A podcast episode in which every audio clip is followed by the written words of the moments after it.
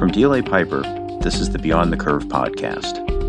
In this episode, Victoria Lee, Global Co Chair of DLA Piper's technology sector, talks with Leo Mergel, Vice President of Legal and Corporate Affairs and COO at Salesforce, about ways technology can help streamline the return of the global workforce.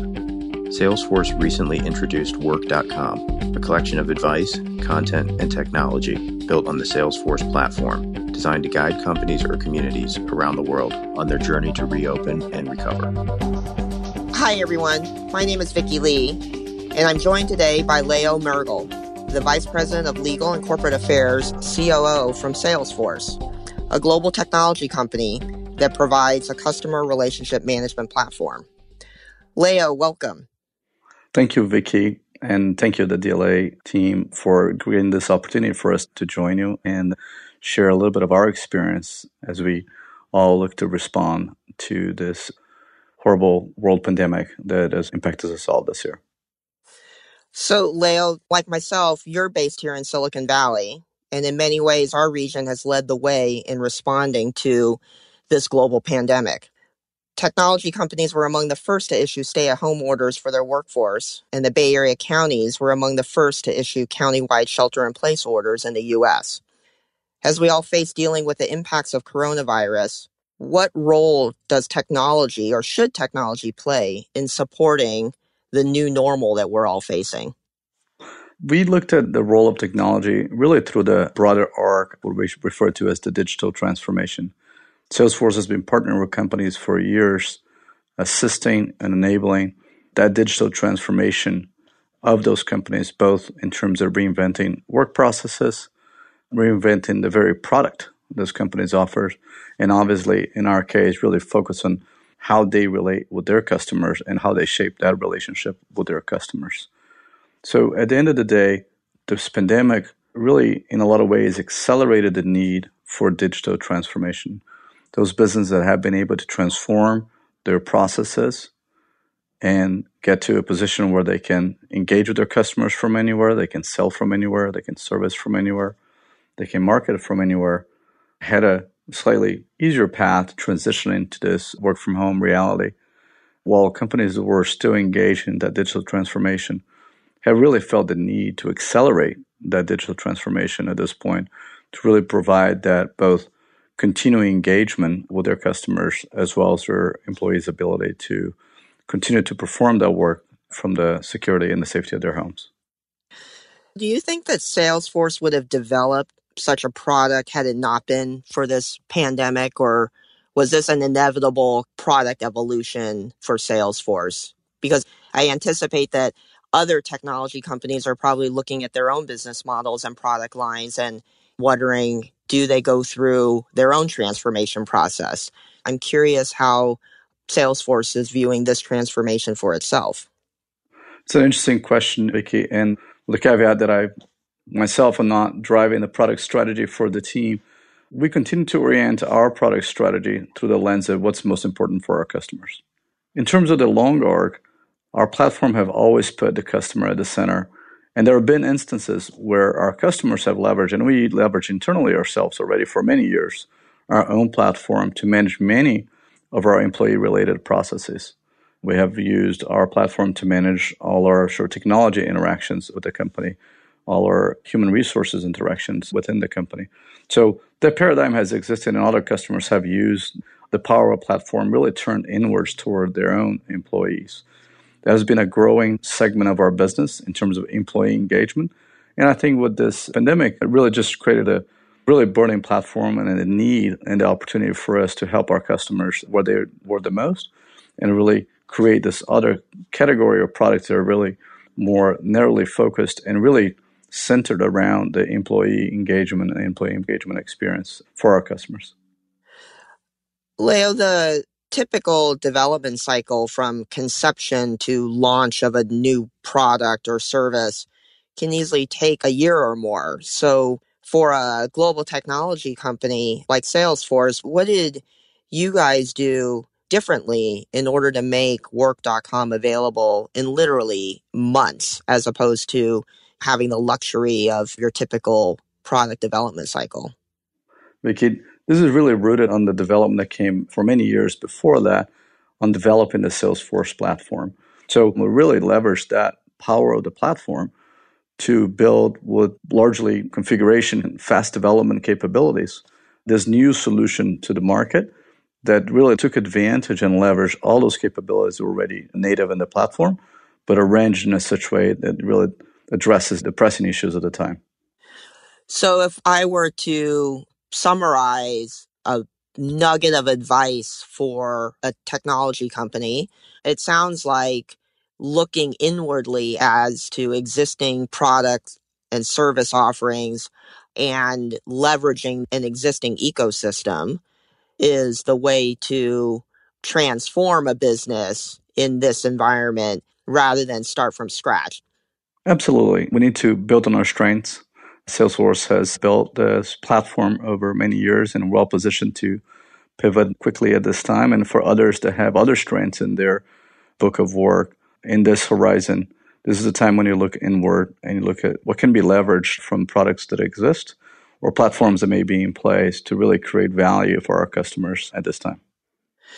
So I'm going to pivot a little bit and look at some of the legal issues around work.com and other similar offerings. So in light of COVID 19 and the need for contact tracing, the sensitivities around privacy and security of personal information is obviously an increasing focus. Less than two weeks ago, the Privacy Shield was struck down with the Schrems 2 decision.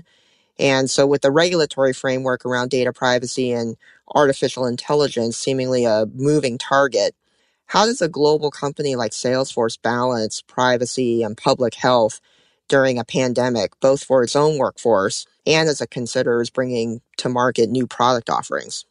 That's a great question, Vicky.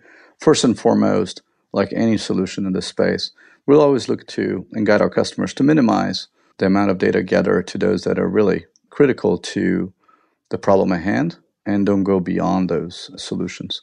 And we also have more technical solutions that are implemented in our platform that allows to make sure that the data that is collected it stays safe and is visible by only the appropriate folks within that organization. There is AI capability in the new Salesforce offering. As is the case with other AI offerings, issues of bias and discrimination are often a concern. How should a technology company handle such issues as we live in a society that is increasingly reliant on AI solutions? Trust is the number one value. And we're very cognizant of both the opportunities and the risks that come from the power of leveraging artificial intelligence to solve problems of all sorts. And for that reason is that we, about over a year ago, created our Office of Ethical and Humane Use and hire Paula Goldman to be our Chief Ethical and Humane User to really orient the company's approach to how to best navigate that space, broadly developing technology and applying technology in an ethical way, as well as including the component of AI specifically.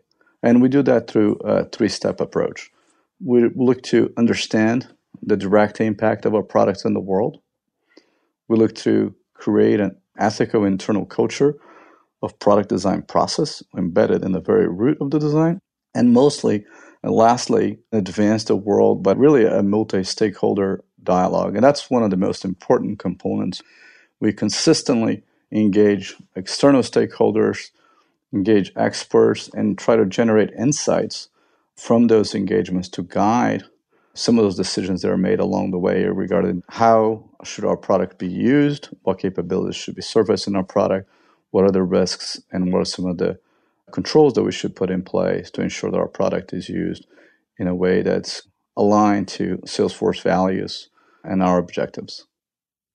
That's great, Leo. The concept of privacy by design has been prevalent since some of the privacy legislation has been enacted, but it sounds like Salesforce is taking the lead in implementing almost ethics by design in its product offering. Is that something that you think is the future for technology companies as they go through their digital transformation?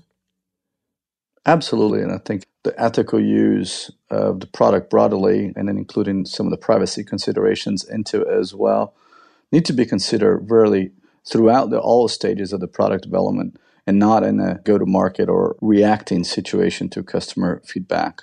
We involved our team and we're involved in the very beginning of product road mapping and product design to make sure that all those considerations are surfaced and that the appropriate multi stakeholder dialogue is taking place, and that helps orient our very product development. Leo, I want to thank you for joining us today. Before we wrap up, I just wanted to give you a chance to add any additional thoughts that maybe we haven't covered on what Salesforce has learned in the process of rolling out this new product offering in a short period of time. We've talked about focusing on the customer. We've talked about leveraging an existing partner ecosystem or maybe transforming existing product offerings, focusing on ethical considerations, social responsibility, and privacy. Is there anything else that Salesforce has learned so far that we haven't touched on? First and foremost, Vicky, I think that we've learned that we're all continuing to learn. This is our first pandemic. The science continues to evolve. The local and state and federal guidelines continue to evolve. So one of the things we continue to monitor is is not a one and done, but we're continuing to adjust our own approach to getting back to the office, returning to the office based on some of those things. But a couple things that we've been focusing on specifically have been building management, make sure that we understand how the different procedures across the building are taking place and from a foods perspective, cleaning, managing the physical space and so forth. All those processes and procedures have been relooked at. We think it's important to understand shift scheduling particularly uh, ahead of a vaccine being in existence, how we can blend in the opportunity of having employees work from home with some level of shift scheduling that allows those that need to be in the office or choose to be in the office to really be in the office in a safe environment, take the elevators in a safe condition, and so forth. So that turned out to be an important component that led to really things that we hadn't thought about before in terms of staggering arrivals, staggering shifts that we were deploying already around the world in some of our offices that have reopened. And last, but probably the most important, is about health tracking, where all the issues that you've brought forward really come to play. Putting trust as a number one value, make sure that we're tracking all the information that is necessary for us to ensure the health and safety of our teams, and then work with our employees to make sure we can deploy the best support and create the best environment for all of us to return to the office safely as we all manage through this unprecedented world crisis. We look forward to continuing to work with you and others in the community to partner in the solutioning for it. And if there's anything we can do, please feel free to reach out to us. Leo, thank you. This has been great. And on behalf of all of us at DLA Piper, I want to thank you for taking some time to go over these issues with us today. Stay safe, be well. Thank you very much, Vicki. Thank you for the continuing partnership, and we look forward to continue our strong work together in the periods to come. Thank you. Thank you for listening to DLA Piper's Beyond the Curve podcast. This podcast does not and is not intended to constitute legal advice and does not create an attorney client relationship between the firm and listener. All information, content, and materials discussed are for general informational purposes only. No listener should act or refrain from acting with respect to any particular legal matter on the basis of this information without first seeking legal advice from counsel in the relevant jurisdiction. Views expressed by guests are their own.